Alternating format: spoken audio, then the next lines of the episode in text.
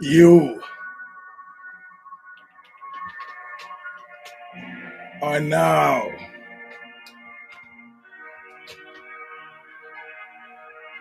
about to witness the awesome, not shaved, yeah, crushing, the kid is taking a nap, might of the U.G.S. Robinson Show Stomper.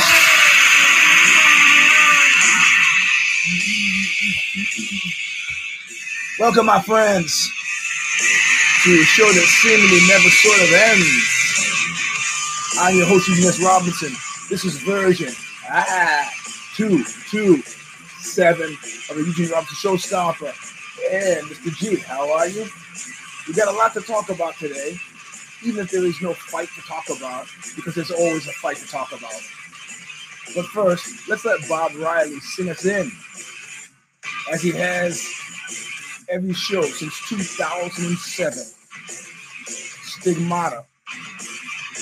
The record is called The Calling of the Just. The song is called Intro All of Nothing. Still available from Revelation Records in Huntington Beach, California, where they shoot you to death in a nightclub, hit your car with a hammer, and run your mayor pro tem out of town. Listen well. The song's credo: it's not a mistake. People say, can it be shorter? I'm like, no.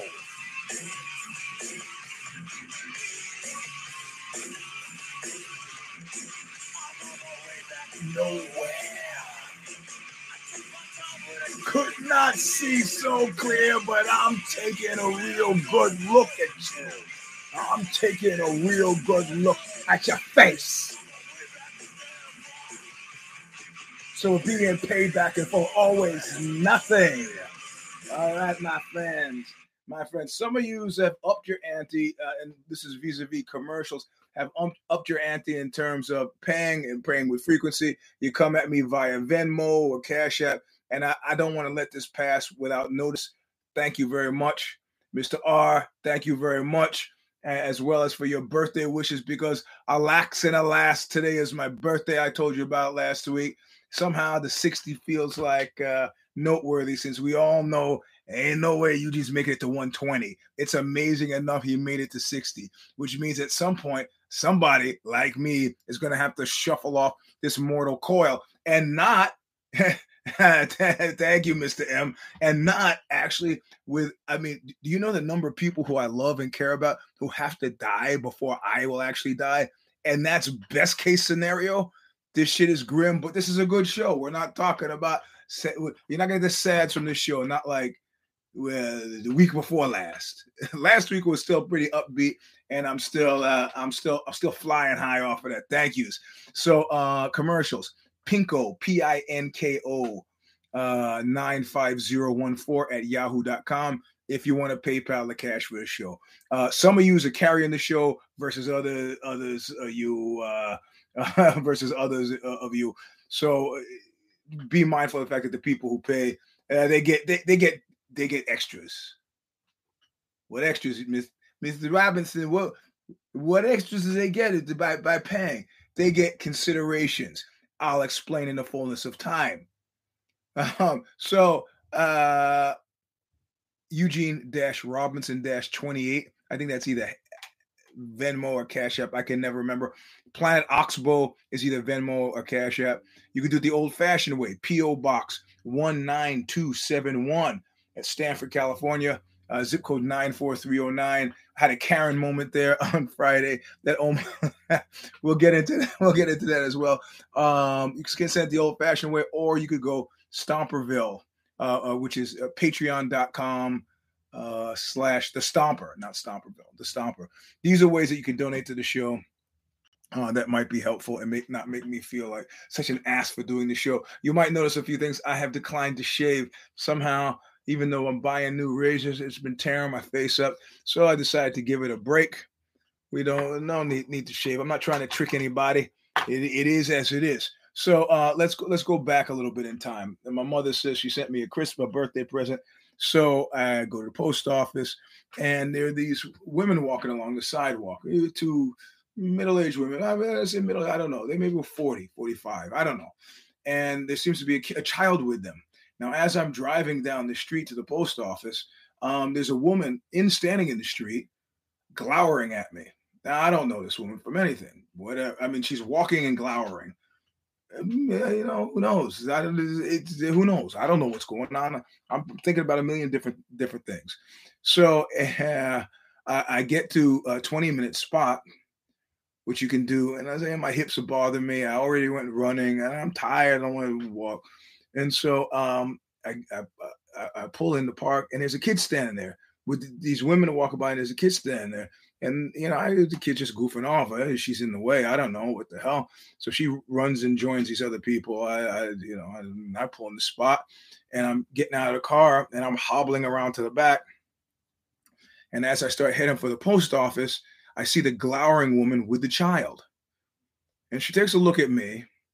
She turns and redirects her energy forward and says to no one in particular, I guess we're just running kids down to these days. And so, you know, I'm not the most astute guy in the world, but I kind of start to put it together as I take a few steps. There was this vitriol in her voice. I start to think, oh, I see. The kid was holding the spot for her. And she's now accusing me of trying to murder her child because she had to park where she had parked, and they're going to have to walk 100 yards extra. Now, this is an example of how bad it looks now. I will never talk shit about walking again. You realize how long I spent? I served my time in Hellas in New York on public transportation. I'm a Californian now. I'm going to drive up to the, I'll drive around the block 8 times before I park 10 feet away because I hate to walk. oh my God, boys, you're more. Let me tell you, I deeply regret having said any of that. Do you know what I would pay now to be able to walk normally? And keep in mind, I just trained 2 hours today? I train. I could train, which I could fight you to the death, but walking up to the fight on the death, I look like I'm dying. I went to the physical therapist for my heels because my heels were bothering me. And I leave the physical therapist with hips that bother me. I go to the doctor. The doctor says it's not your hips because those were hurting the inside. They hurt. It hurts right where my pockets are, like I was riding a horse. And other people go, well, clearly it's jiu-jitsu. That's the problem because, you know, you're pulling people into your guard. It's like, I'm not playing open. What are you talking about? In any case, I think she saw how badly I was walking and was like, fuck it. He needs it worse than I do. So she didn't direct the comment to me. But now the New Yorker in me says, hey. You know, it's like the angel and the devil on the shoulder. Says, you know, that bitch was talking to you. And so I play the videotape in my head where I go, talking to me? Because first of all, if you're talking to me, you should fucking look at me. And then secondly, it's like, and I was like, Yeah. Oh, that's right. Yeah. I'm supposed to say stuff like hit the like button and subscribe and stuff like that. I always forget. And so then I go, well, you know what, man, I just don't have the juice here. I'm tired. We got 6 more shows with Boonwell overseas. So now I'm back to bags of gravel and I'm running up hills and, shadow boxing and doing more. The only thing I got tired the last tour was my core. So I'm doing a lot more core stuff, more crunches and just, you know, I'm beat. I don't want to argue. I don't want to fight with anybody. So I go, screw it. I go about my business. But then the New Yorker in me is like, good. I'm glad you put her in her place because you know what she's doing now? She's keying your fucking car. So I get my shit from the mailbox and I'm like hobbling back like Sylvester in that cartoon where he and the dog and Tweety Bird are in the hospital. That's how I'm walking. And you can find that cartoon online. Sylvester the dog and Tweety Bird in the hospital. It comes right up. So I get back to the car. It's not keyed. And it's just a small point of fact that's how it was. In the meantime, I got people who are saying, yo, Eugene, the fuck is, where is Gavin?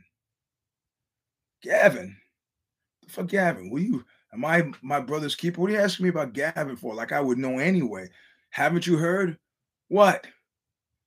Gavin has been pulled off the air and nobody knows where the fuck he is. Public records indicate that if you're arrested by the police, that you should be able to get a public affairs officer, PIO, public information officer. Somebody should be able to talk and say, yes, he was booked. And nobody's been able to do this. So it means it's not the police. The police have said, it's not us. If it's anybody, we suspect it might be the feds. The feds. Other people have said, we suspect that it is a prank. A prank. Let me tell you something. Gavin, in my brief, let's go back a bit. Let's go back a bit to my introduction to Gavin. Parallel Path, I'm pick up the first issue that I get my hands on of Vice. It's in somebody's bathroom, somebody who would be comfortably described and would self-describe as possibly a hipster. It was in their bathroom, and it was a newspaper. So this is how long ago it was. It was a newspaper. So I'm taking a dump in somebody's bathroom. Listen, you should be lucky. If me having your address in the old days would mean a lot of things. It would mean that suddenly at 11 o'clock at night, I show up and ask if I can take a shower there. Don't believe me? Ask Tom Mallon. I guess you can't because he's dead, but it happened. Or I flew 3,000 miles on the Lower East Side, gets a knock at his door. It's Richard Kern. Richard Kern opens up, says, Eugene, what is it? I go, I need to take a nap. Cool, I'm editing photos. Take a nap. I take a nap. Wake up an hour later. Boom, jam. Right? Or Gildas in Paris. Show up at his house. Hey, Gildas, can I sit in your chair for a bit? 6,000 miles away from home. Didn't expect you. Have a seat. Took a nap. Woke up at 11 o'clock at night. I was out. So, you know, in these days, I could have been anywhere. I could have been doing anything. I don't know. I was in somebody's toilet. I find Vice. I read it. I'm laughing. It's funny. So then I start paying attention to the magazine. I go, yeah, it's kind of funny. The do's and don'ts are what made it, right? Really amusing. So I get a call, I think more specifically an email. And this email comes in, I can tell you exactly when it came in. It came in 19, well, I say exactly, and then I'm fumbling on the date. It came in, I could look it up. GQ magazine had Sean Penn on the cover, and I had written one of the first national articles on this sport called NHB, also now known as MMA. And right after that, I got an email from Gavin McInnes. And I was like thinking, now I'm rolling. National publication after national publication. GQ was much bigger than Vice and more significant at the time. And he goes, listen, I read your piece in GQ. I want you to write something for us about how to get into a fight or some such thing, or how to get in. And I was like, okay. And so I wrote him a wonderful piece that would have been perfect in GQ. And he was like, I don't want that. And I remember at the time he said, have you read our magazine? I go, yeah, I've read it. He goes, well, I want it to be more like an email to a friend like this. And he sent me some version of what he imagined. And then I rewrote what he wrote and he published it, which led to my inclusion in the Vice Guide to Sex, Drugs, and Rock and Roll. And then subsequently ended up kind of sort of getting Joe Donnelly at the LA Weekly to say, hey, why don't you do an article? Joe Donnelly at the LA Weekly called me and said, hey, I almost got into a fistfight this weekend. What did I do wrong? So we talked him through this fistfight that he almost got into at 29 Palms with some Marines. And then he said, you know what? That was such a great thing. Why don't you write a piece? And so I wrote a piece for the LA Weekly. It was designed to be a cover story, but then something happened with the LA Lakers. Phil Jackson bumped it, and it was inside on another parallel track. Judith Reagan at HarperCollins gets a copy of it through a high school friend of mine, Doug Grad, and they decided to fly me out to New York to do the fight book. So this is the beginning of my relationship with Gavin. So at this point now, I get tapped for Vice wants to start opening up clubs. And they know I used to be a bouncer. And so they start tapping me to be the director of their clubs. And we get pretty far in the negotiations, you know, and I'm into the office, and then somebody says, "Hey, where do you live?" And I said, "Well, right now I'm in Palo Alto, California." They go, "So you don't live in London?" I go, "Why the fuck would you guys think I lived in London?" So, "Well, we always see you in London." I go, "I'm always there with Oxbow, but I don't live there." And they're like, "Oh." And so this was to run Old Blue Last, the club that they bought in London, down the street from the Hoxton. So I lose this job, but I'm in tight. I get a call from Gavin. Now we're talking on the phone. We're emailing. It's pretty friendly. He puts out an email and he goes, "I will fight anybody out there." And so right away, I'll fight you. And he goes, "I will fight anybody out there except Eugene." So he won't fight me, but he'll fight anybody. So this is when he was doing this, the burgeoning sort of Fight Club, Iron Man thing happening, right? Iron John thing happening. So then I get a call and he says, "Listen, there's another guy I think you should know. I want you all to meet. I want you to come up with a piece." And I can literally feel him like a Jack Chick, one of those religious pamphlets. I can literally feel him like rubbing his hands together, you know? And I go, "Okay, great. I'll talk to anybody. Who?" And he goes, "This guy's name is Jim Goad. I want you to talk to Jim Goad." I said, "What has Jim Goad done?" "What you got? What are you texting me for during the show? What do you got to say to me about that? That's so important during the show that you can't put it in the comments." Come on. What do you? I'm not going to put him on Front Street, but he's watching the show and texting me. No, it's good. It's useful. And I appreciate you not sharing it with everybody else. I'll just put it here. I'll put up the phone so I could read it. Yeah, he says, "Fuck the comments." Okay. Yeah. So anyway, he says, "I want you to meet this guy." And this guy is, his name Jim Goad. And you work on something. So I call Jim Goad, and Jim Goad says, "Hey, you know, I kind of," and Jim Goad kind of lays out his shtick, you know, lays out, I'd written the Redneck Manifesto and so on. But what Jim Goad and dude don't know is that I spent the whole tour reading through every single issue of Answer Me, and which I really enjoyed. And it reminded me of kind of research books without the, preciousness, right? And or alternatively, it reminded me of Peter Sotos and the kind of pure and magazine stuff, or Total Abuse, really clinical but really direct. Like, this is as it happened, and you know, your interpretation of it can go fuck itself, right? Or more specifically, like the guy this week, if you follow on the Twitter machine, who was trying to get me to publicly repudiate Jig Shields. And I said, you know, how is it your opinion that Jake Shields needs any sort of correction from me? And he goes, he's your friend, and if you're not gonna, you know, if you're not gonna call him on his shit, fuck him and fuck you too. And I said, you know what?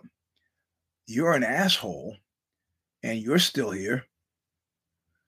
I have an amazingly flexible ability to entertain a number of different perspectives.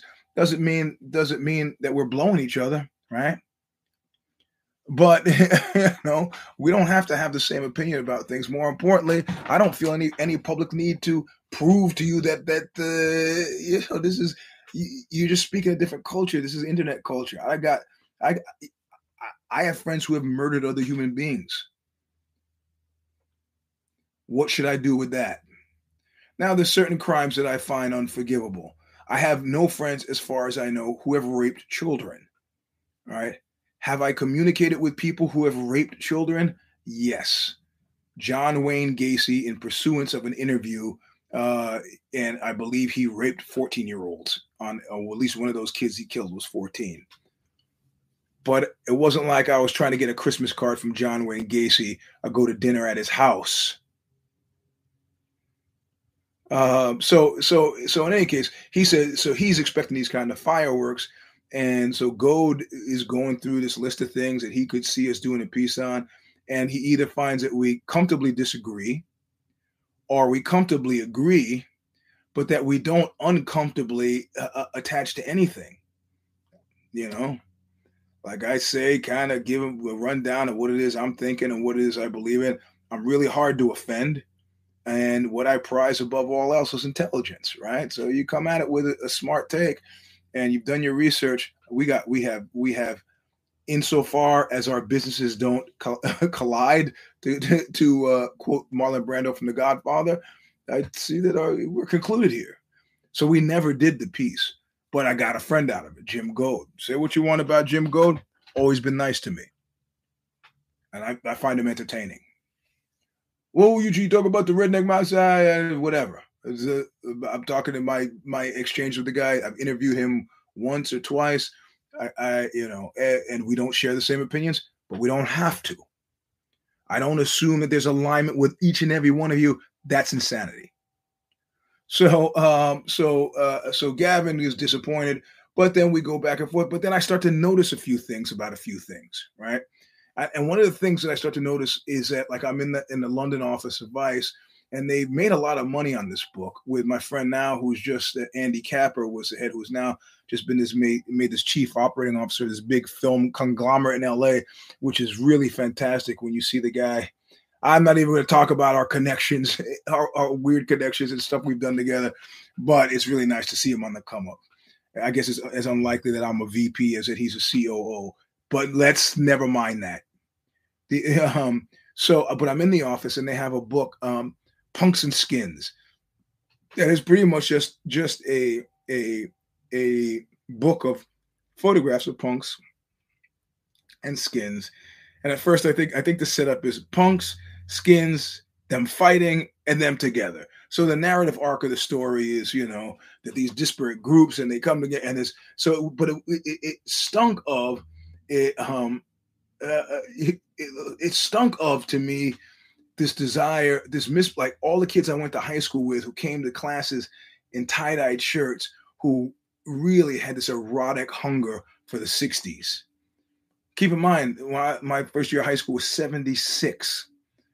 So, and the 70s didn't really start in earnest till like 74, right? So by 72, people were still, you know, age of Aquarius, man. And these kids we missed it. Meanwhile, punk rock was happening right under their noses, but they were still with the tie-dye and the dancing bear and all that kind of shit. It stunk of that same thing, a kind of romantic glorification of a time that they didn't participate in, but just missed. Gavin seemed to, I mean, by the time all, you know, and if you were there in 80, 81, 82, do you remember the kind of skinhead where all the guys who were punk rockers, but who had slightly right-wing sympathies, or at least were likes to fight guys, did a migration over to the skinhead culture, and it was a bona fide culture that, in a lot of ways, dovetailed with rockabilly culture and so on. So these were overlapping groups, distinguished by the fact that they like to hang out, drink beer, and say shit that might be upsetting to people who are more progressive, as well as beating up old ladies and stealing their purses and a whole rank array of other crimes that weren't unique to them. It just felt like, I missed it. So when he started talking about this Proud Boy shit, I was like, oh, well, he's trying to relive. It's like seeing Quadrophenia and going, man, I wish I was a mod. If I was back then, I'd be a mod. I could run through the streets of Brighton and have sex in alleyways. Oh, God. All right. But whatever, you know, Gavin gets separated from Vice. You know, he said that, like, a guy said to me, you know, I started reading Mein Kampf. I stopped reading at the first 50 pages because I agreed with everything that was written. So, and this guy is a semi of a public figure. I'm not going to out him because I don't desire. He is no longer speaks to me, but I don't desire to.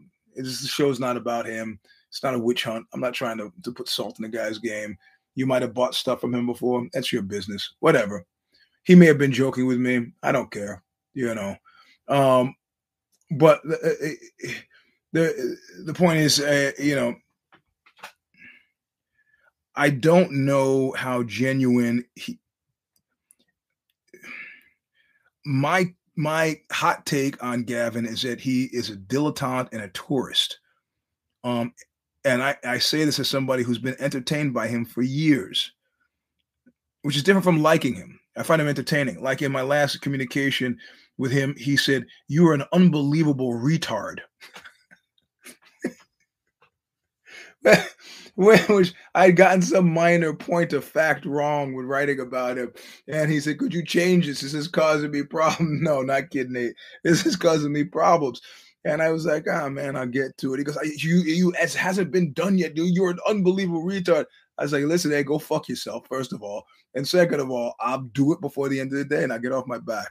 And, you know, whatever. I don't know if he was serious or whether he was angry. I don't know. Because then January 6th happened. Even before that, the little scuffle uptown at the club, at the speech. Now, I know guys who are going to see Milos Yiannopoulos when he came to Berkeley, fighter guys who you know who I'm talking about. And they were, you know, scuffling. There's a guy from my team. We pick up the San Jose Mercury News and go, yo, isn't that Eric? And Eric's in the street duking it out pre-Trump. It's like, so... It's like having a magnifying glass and burning ants on the sidewalk, this whole fucking internet. And I have to tell you, I have to tell you that,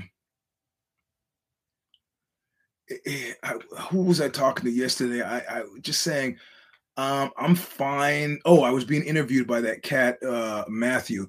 And I said, have you ever been in the middle of a riot? And each time I've been in the middle of the riot, I felt like Dante with Virgil because I wasn't swept away by the emotions of the event. So it just moved around me. I don't know if you've seen that zombie movie where the zombie is fast zombies. And the guy's being inundated with fast zombies and he covers up because he thinks this is it. And they just circle around him and they say, oh, whoa, what happened? Why is that guy? And they discover that the zombies can smell that the guy's got cancer. So they leave him alone. In their mind, he's dead already. So they start to give people diseases that will kill them in order to make them zombie free and then cure the diseases and then maybe, like, you know, immunize them. I don't remember what the movie was. So January 6th happens. He'd already been busted after scuffle at the club in Manhattan, and they said, okay, I'm not going to do it. And he's complaining in both public and private about how he and his wife and their nice, expensive Larchmont home, because keep in mind, Gavin has always had money, comes from family money or whatever, comes from money, and wanted some real life grit. Well, he got it. And then come with that, his neighbors don't want to deal with him. You know, their neighborhood's now signs filled up with, and alternately World War Z, you know, and alternately, well, I'm getting to that, JB. Oh, you know, alternately he's like, you know, he's saying, look, I'm not a right-wing fascist, you know, I'd like to get along. And then he's going on this show saying my neighbors are unbelievable retards. And I think both could be the case. I mean, you know, his wife and his kid have not signed on to this. Certainly, I don't know about the political leanings of his kid, but I do know that his kid at this point is probably about 18. And this is, you know, and his kid is a girl. I can't imagine that this has made things easier socially. And I don't know that gender would make a difference here, except, you know, if I knew lots of loners, lots of male loners.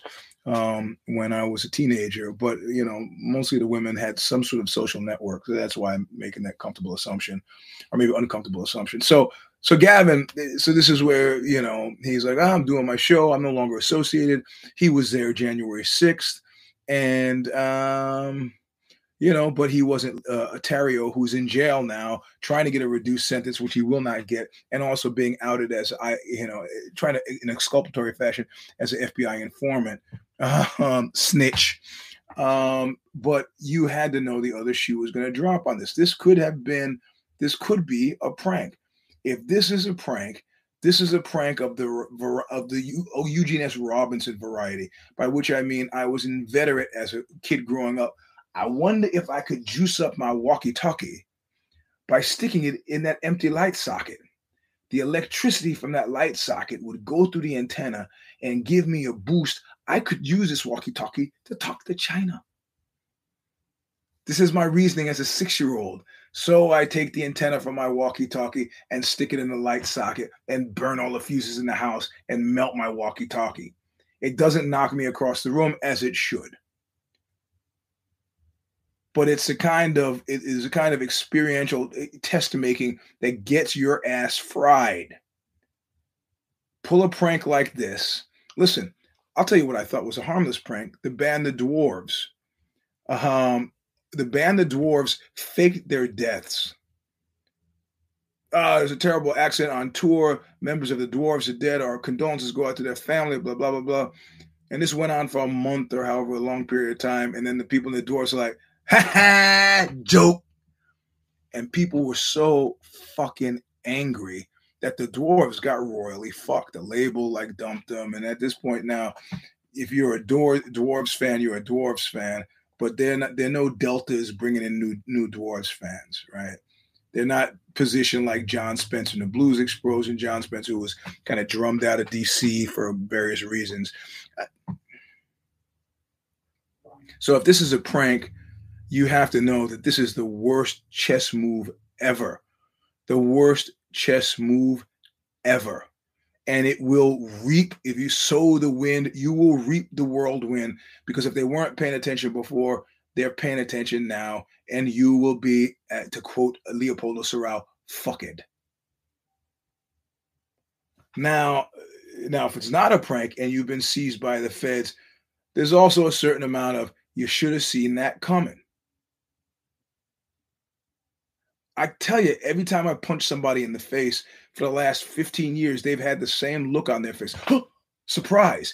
Even though every person I punched in the face for the past 15 years, I've said, if you don't stop, I'm going to hit you in the mouth.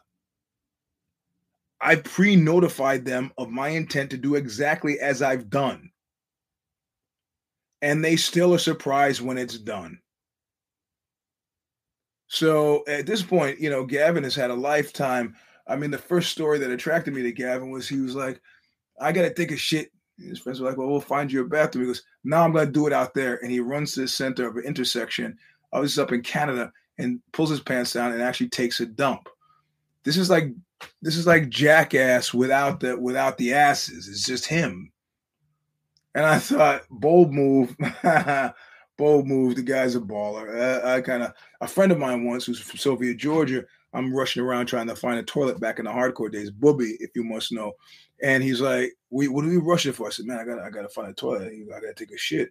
He goes, Eugene, I'm a fucking anarchist. I take a shit when I take it right here. I go, you take it here. He goes, well, no, I don't have to shit. Okay. Well, Gavin apparently was, you know, you can skate. The world as it seems to you when you have the means and the wherewithal to bounce back. It turns into a playground. You know what makes it not a playground anymore? When the feds show up. Have you ever had the feds show up? My neighbors at one point were trying to get a top secret security clearance. My neighbors who were having weird chanting ceremonies and dancing around in their living room at 2 a.m. were having also to get at NASA, Ames, and Lockheed a high security clearance. And the feds came to the door and I laughed in their faces and they did not laugh. And I think I said something like, you got to be kidding. Because it was comical to me that they were asking me for a character reference for my next door neighbors who were clearly fucking lunatics, but whatever. And they're like, the guys did not crack a smile. I said, you got to be fucking kidding. He goes, kind of like, do we look like we're kidding? And it wasn't even a question of like, sir, I've knocked on a random stranger's door. Can you answer a few questions for me? It wasn't like it was voluntary. We're going to talk to you about your neighbors. Not do you have time to talk about your neighbors. You guys weren't fucking around. So my take is it's not a prank because he's stupid, but he's not that stupid. And that he's been picked up by the feds. He is not an American. Well, he may have been an American citizen at this point. I mean, he is Canadian by birth, I believe. And they're under no obligation to issue a press release or do anything. Well, what about due process? Well, at some point, he's probably got a phone call to his wife explaining where he is. But you had to know they're not going to get the Puerto Rican cat in there, Tario, and let Mr. Dilettante skate and keep giving shit about January 6th on his show. Not now. And he's getting deported. If that's the new news, that's cool. Because as you well know, I was kicked out of Canada as an undesirable alien. I don't like to talk about that, but you've heard me talk about that. Being walked through the airport in handcuffs. Think that was fun? Actually, it was pretty fun. And they just put you on any plane back to America. They don't give a shit. And in my instance, the plane was going to Detroit. They pushed me in to the plane, turn around. They did it in the front. I should have bashed him and made a bad situation worse. And they're unlocking the cuffs, and I turn, and the whole airplane is watching me get uncuffed. I go, where do I sit? They go, anywhere you want. Of course, nobody wants me to sit next to them because they don't know why I'm there. And I sit next to some nice old lady, and we have a perfectly comfortable conversation back to Detroit. And I was like, how the fuck do I get out of Detroit? They go, it's not our responsibility. And for 20 years, I was harassed. Each and every time I went into Canada, it was a drag. Finally stopped for me by what? By who? By an Oxbow fan who happened to work in customs or immigration at the border. The weird, freaky, you stick around long enough, good things happen. I was like, hey, man, every time I'm coming in, because this shit 20 years ago, he goes, I'll take care of it. Next time I went to Canada, I go, I wonder if the Oxbow fan took care of it. Passed on through, sir. Oxbow fan took care of it. Fucking A. That was beautiful. So you had to know this was going to happen. Nobody should be surprised that it happened. And ultimately, I got to quote Lieutenant Harry Callahan. You know, how do you know he's going to do it again? Because he likes it. Gavin is living his best life. Feel not sorry for him, sir. He is living his best life. I just don't understand what the upside to this is. And the thing is, I think if you're of a certain character and an age, you've all thought about starting a cult. And the worst part about starting a cult is, in my mind, is having to hang out with people who bought it. And that's why the multi-level aspect of Scientology, Dianetics, is so genius, because that comfortably is completely divided between cynical opportunists and true believers, like any good religion. You know, the Polish Pope was banging chicks and working at IG Farben, inventing Zyklon B before he was Pope. Did he have a road from Damascus moment and become a true believer? Or was this just an easier job to have than working as a chemist? Lost Battalion. Gavin, Lost Battalion? I would have to say, I mean, the quality that makes you Lost Battalionizes you is really self-awareness. And if he's been doing this as a prank or even poking the bear as aggressively as he's been poking the bear, it's clear indication to me that the guy, that his level of self-awareness has fallen the fuck off. I tend to think that comedy is somehow connected to self-awareness, but comedy is connected to an awareness, not self-awareness. I think Rollins can be a funny guy, but Rollins has absolutely zero ability to really laugh at himself unless he's in control of that narrative. He's not that self-aware. And speaking of self-aware, okay, I come to you, an impartial audience, and I'm going to lay it out right like this. Go to jiu-jitsu yesterday, and Serrao is not there as he's on vacation signing autographs on the beach in Mexico. I am actually not joking. He just called me for my birthday to say happy birthday. And he's palm trees around him and people waving and calling his name. So Marty G is running the class.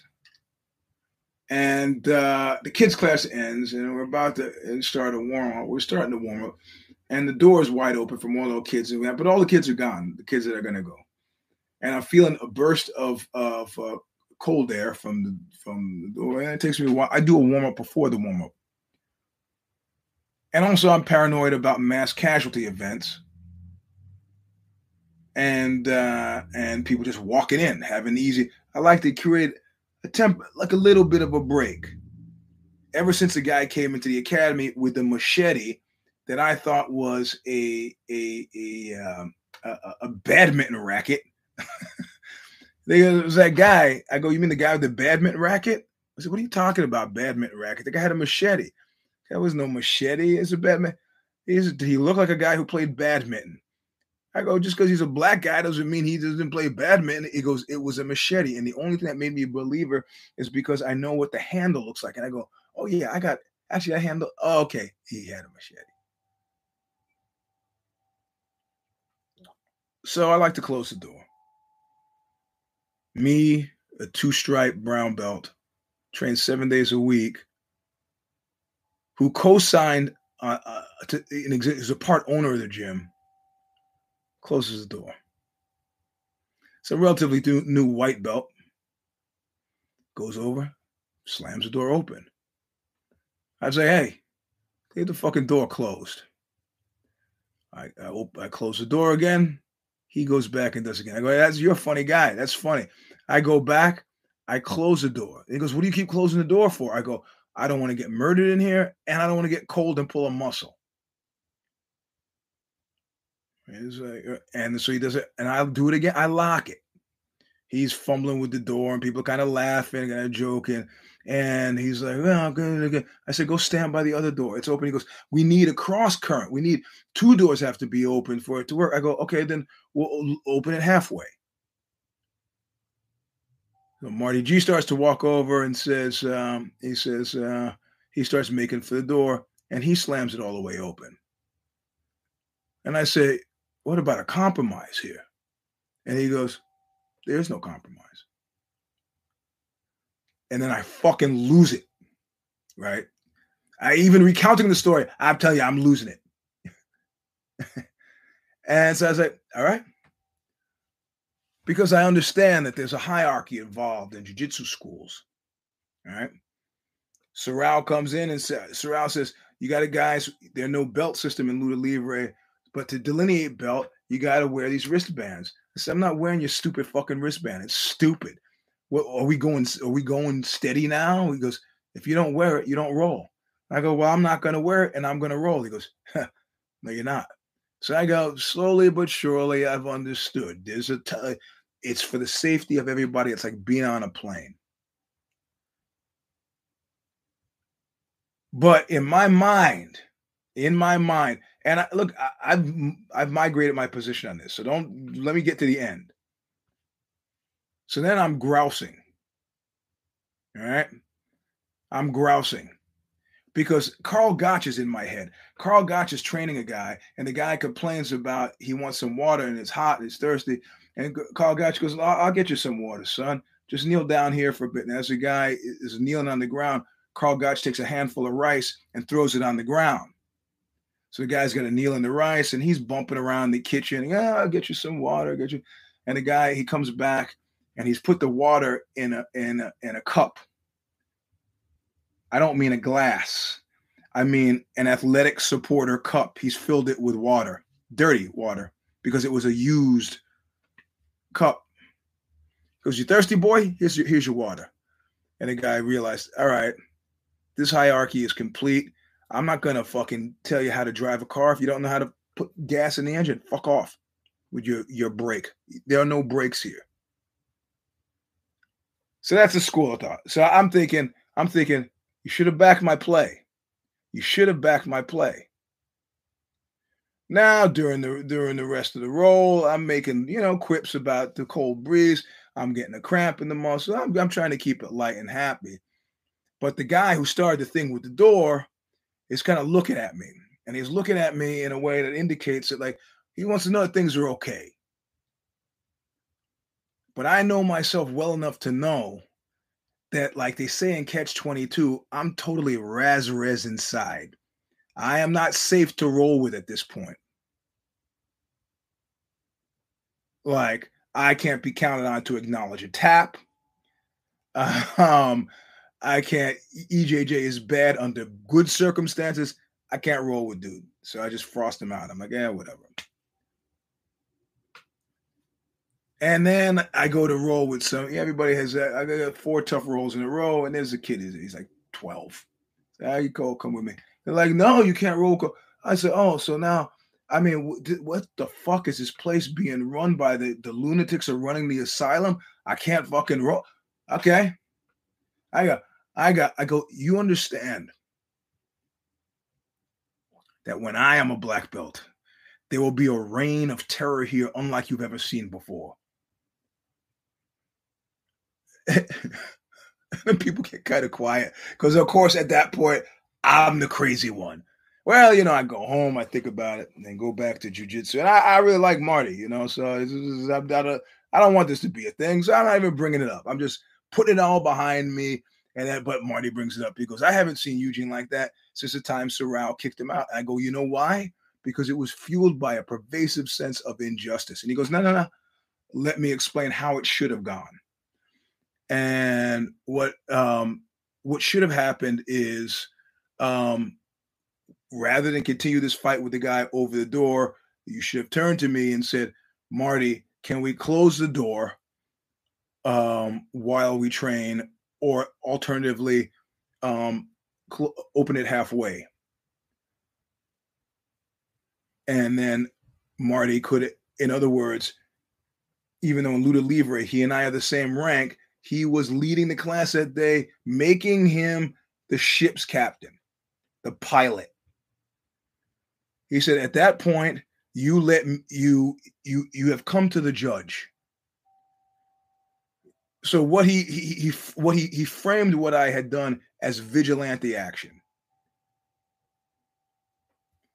You know, through the strength of position, I was trying to bend another to my will rather than turn to the captain and go, Captain, can we do this? Aye, Captain, or no, Captain. Which fundamentally I agree with. I said, in fact, had I said, hey, Marty, can we close this door? And then Marty said, no, it would have felt better than me if I said, I'm closing the door. And he goes, no, you're not. And then wings it open and essentially backs that guy's play. But he wasn't backing that guy's play as much as he was, you know, I have to be the force of order here. And now that we've made this a teachable moment, what we have to teach is that the guy who's standing in front leading the class is the guy who's driving the fucking plane and the boat. So as much as you might not like it, that's the deal. Do you not understand it? I go, of course I understand it. That's what I'm saying. He goes, but no. There's no parceling out of this authority. It's not like the assistant captain or the co-captain gets any say in this at all. I go, you know, there was a case recently where the captain and the co-captain got into an argument. The co-captain, who was 23 years old, goes to the emergency exit of the plane, yanks open the door, flings himself from the fucking plane. The journalist who wrote the piece was nice enough to note that the guy who had flung himself from the plane did not have a parachute. I don't like what he's done, but I understand it. So I took my lumps. Diplomacy is saying good doggy till you get your hand on the rock. I still stand on the fact that there will be a reign of terror, unlike seen in jiu-jitsu academies at such time. And you, like 50 Cent says, the DA can play his motherfucking tape in court. Do not give me a black belt if you do not want to see a reign of terror. But if you come to my class in the future, and you come to my class in the future, and you're complaining about being too fucking hot, and I suggested if you're upset with the temperature, maybe you should work on getting a fucking haircut. The guy showed up on a skateboard. So he had skateboarded wherever he was from to the class, and he's got this beard and all his hair. It's not my fault you're fucking overheated. What about the fact that I'm now cooled and I'm pulling a muscle? What about that? It doesn't matter. Should have gone to the judge. I got it. But I also got something else. I can't roll with that guy because I'm still pissed, and I'll be pissed probably. Given the nature of a Virgo, I will be pissed probably for quite a while. So it's whatever. Plenty of other guys to roll with, and he's not missing anything really by rolling with me. Virgo? Mr. Robinson, how's that Virgo? Yeah, like, you know, if you watched the show last week, today is my birthday. And if you read the Substack, you know I wrote it marginally about being the birthday. I told the story about Travis. I'm not going to ruin it for you for those of you who haven't read the Substack yet, but I suggest you go do it. The Substack, which is called Look What You Made Me Do. Steph always announces it on Care Don't Care as the Eugene S. Robinson Substack, which it is. But for those of you who watch this show to the end, you know, Look What Made Me Do, before it was stolen by Taylor Swift, was my sign-off. Ah, look who's there. Mr. Rigg, thank you, sir. Thank you. Can you fucking believe it? 60, Jesus Christ. And my mom called me earlier. So I'm leaving jiu-jitsu and leaving my run, stop off and get some soil for shit I'm planting around here. And my mom calls me and she starts sobbing and I start sobbing. I was like, we don't need this. She's like, do you remember the shoes, the red shoes? I'm like, yeah. And we could have comfortably talked. I got a hit on 23andMe, which is, I'm shocked, as paranoid as I am that I'm doing it, but I have a second cousin. I think it was my rapist grandfather's other family. A second cousin is pretty close. I've emailed the guy, but he hasn't emailed me back. So it's kind of a curious thing, but 60, there was never a point in my life when I didn't believe that 60 was old. Never a point in my life. As somebody pointed out, and they said, look, man, I said, I'm not going to live to 120, so fuck it. I said, no, you're going to live to 120. More importantly, how about this? 60 for you, 80 for you is a new 60. And I go, I'm surrounded by adults who are in their 80s who were smoking and drinking and smoking and drugging and all this stuff through the 60s and the 70s, doing coke and blow and all this stuff. And they're doing quite fine, bopping around international travelers and so on. But what you don't understand is that everybody who's in this type of music, we're all kind of like looking at each other, right?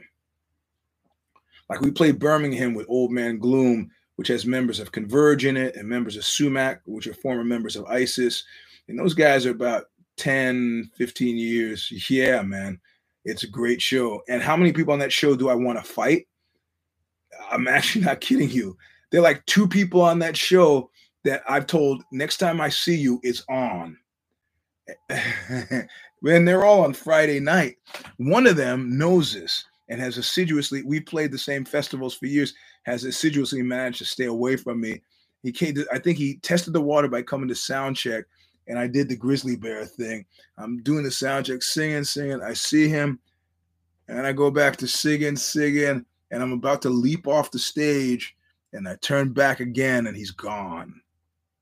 So I think he said, you know what? I'm not going to fucking risk it with this lunatic. No, not Jira. And the other guy doesn't know it's coming. He doesn't know it's coming, which also gives me, but he's got something that I need. And I'm not even going to say what it is that I need. So it's because I don't want it to be revealed that, so it's self-interest versus self-expression. My self-interest is that I suck it up, be nice to the guy, get from him what I need, and, you know, float on. Yeah. I was really excited. I played a festival with Godspeed before and was really excited to see them, but then something happened in the interim. What happened in the interim is that my friend Scott Kelly from Neurosis told me that he curated a festival which they played, or was curated into a festival that they had booked, and hanging out with them, he discovered that they had one of their favorite artists and they had booked at the same festival was Weird Al Yankovic. And I was like, what are you kidding? Like as a joke, right? He goes, no. They deeply and earnestly think he's fucking hilarious. And he shrugs. And at that point, I could really never view Godspeed the same way. It's like, I'm sorry. Yeah, Jira, the first time we talked, he threatened to kick my ass. He hung up the phone on me and he called me back and threatened to kick my ass. But this is when he was still heavily drinking. We've seen each other several times since then. It's been perfectly cordial. I'd like to get him in an interview format where I actually ask him if he remembers any of that. And I suspect he'll do what other friends of mine have done who've had past like that. I'll just say, hey, man, I did a lot of foul shit back then. Whatever. But I at this point now, I no longer have any interest in interviewing Jira. I don't know that much good would come from it. And you can make of that what you would. The times I've seen him that have been cordial and pleasant, I get the sense that good interviews are fundamentally dialogues, and he's not as bad as Biafra in terms of being dialogue impaired. He would have a conversation with you. I've gotten that, but at this point, I'm only interested in candor. Like with my book shows and interviews, I usually keep a section where I will tell you, where I will say, I will answer any question you have for me. I will answer to as truthfully as I'm able to. If you can put your phones down for 5 fucking seconds and not try to record this and put this shit online. And I've stuck to that. The questions have not been as challenging, you know. I mean, I have questions for Gira that I know that he would not want to answer and that he would view as challenging and confrontational and maybe unpleasant. So I don't want to serve a PR function for the guy. But maybe when we're in the right place at the right time, we could actually have a conversation that was constructive, and that would be cool. But I don't see that as a short-term thing. But that he's not the one who I want to punch in the face. So let's hope I can get into and out of Porto without actually doing that, because I think what would be much more useful is if I actually get what I need from the guy. And, you know, I don't need to hit him in the mouth. It's clear our friendship is dead. But it would give me no satisfaction to hit him in the mouth. But it just depends on how the guy approaches me. But I'm going to have a blast is what I'm saying. And yeah, though there was never a point at which I didn't think 60 was old, and I believe 80 could be the new 60, that really, as I'm running and working with the sledgehammer today to get ready for these, you know, these six shows that Bunuel has, you know, I'm thinking, even if I didn't do music, this is a way to go and didn't do jiu-jitsu 7 days a week and didn't need to be in shape for any of this stuff.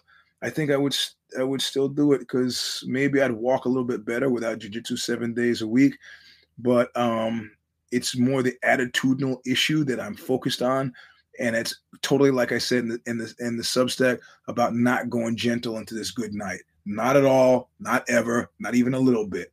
Fuck you. I'm greedy for it. I want to see my kids do as many things as my kids can do. You know, I want to see, you know, my mother. I wish she would live to 20. You know, my stepfather, my sister, everybody. I want you to stay at the party as long as you want to be at the party. There's a great scene, if you watch The Sandman, where there's a guy, he says, I'm going to give you 100 years. And every 100 years, I want to see if you ready to shuffle off this mortal coil. And by the time the guy gets to 1,000 years that he's been alive, he's like, he says, have you figured this out? And he says to the Sandman, the Dream King, he goes, I just love this shit. I just love this shit. I'm not bored. I haven't had it enough time. You know, and now that I've got time, I'm glad to enjoy it and embrace it. And I'll see you for another 1,000 years. I am that guy. So on the occasion of my 60th birthday, and my phone has been ringing here. I got to call my kids. My kids back. I have not noted any others, and they haven't felt significant to me. And I'm never one of those like birthday guys, but this one feels, like I said, you can't work your way around this one in any way, shape, or form. So yes, and New York plans. God, thank you, JB, for reminding me. I got a piece of paper here. We are doing an event. Wong Duty is doing an event in New York. We're going to do it, but before, let me look at my little calendar. We're going to do it in Williamsburg before October 7th. Lydia's going to be involved, and she signed on to it. Let me look at calendar. It will be, let me look at the calendar tentatively, October 6th in New York, in Williamsburg. If you are in New York, you have to, it's free to get in. The set piece, it'll be me, Pilar Newton, Lana Dawes, and Lydia being interviewed on stage about art and creativity. It'll be in a cool space in Williamsburg. It'll be free drinks, free booze, free food. You should show up and represent.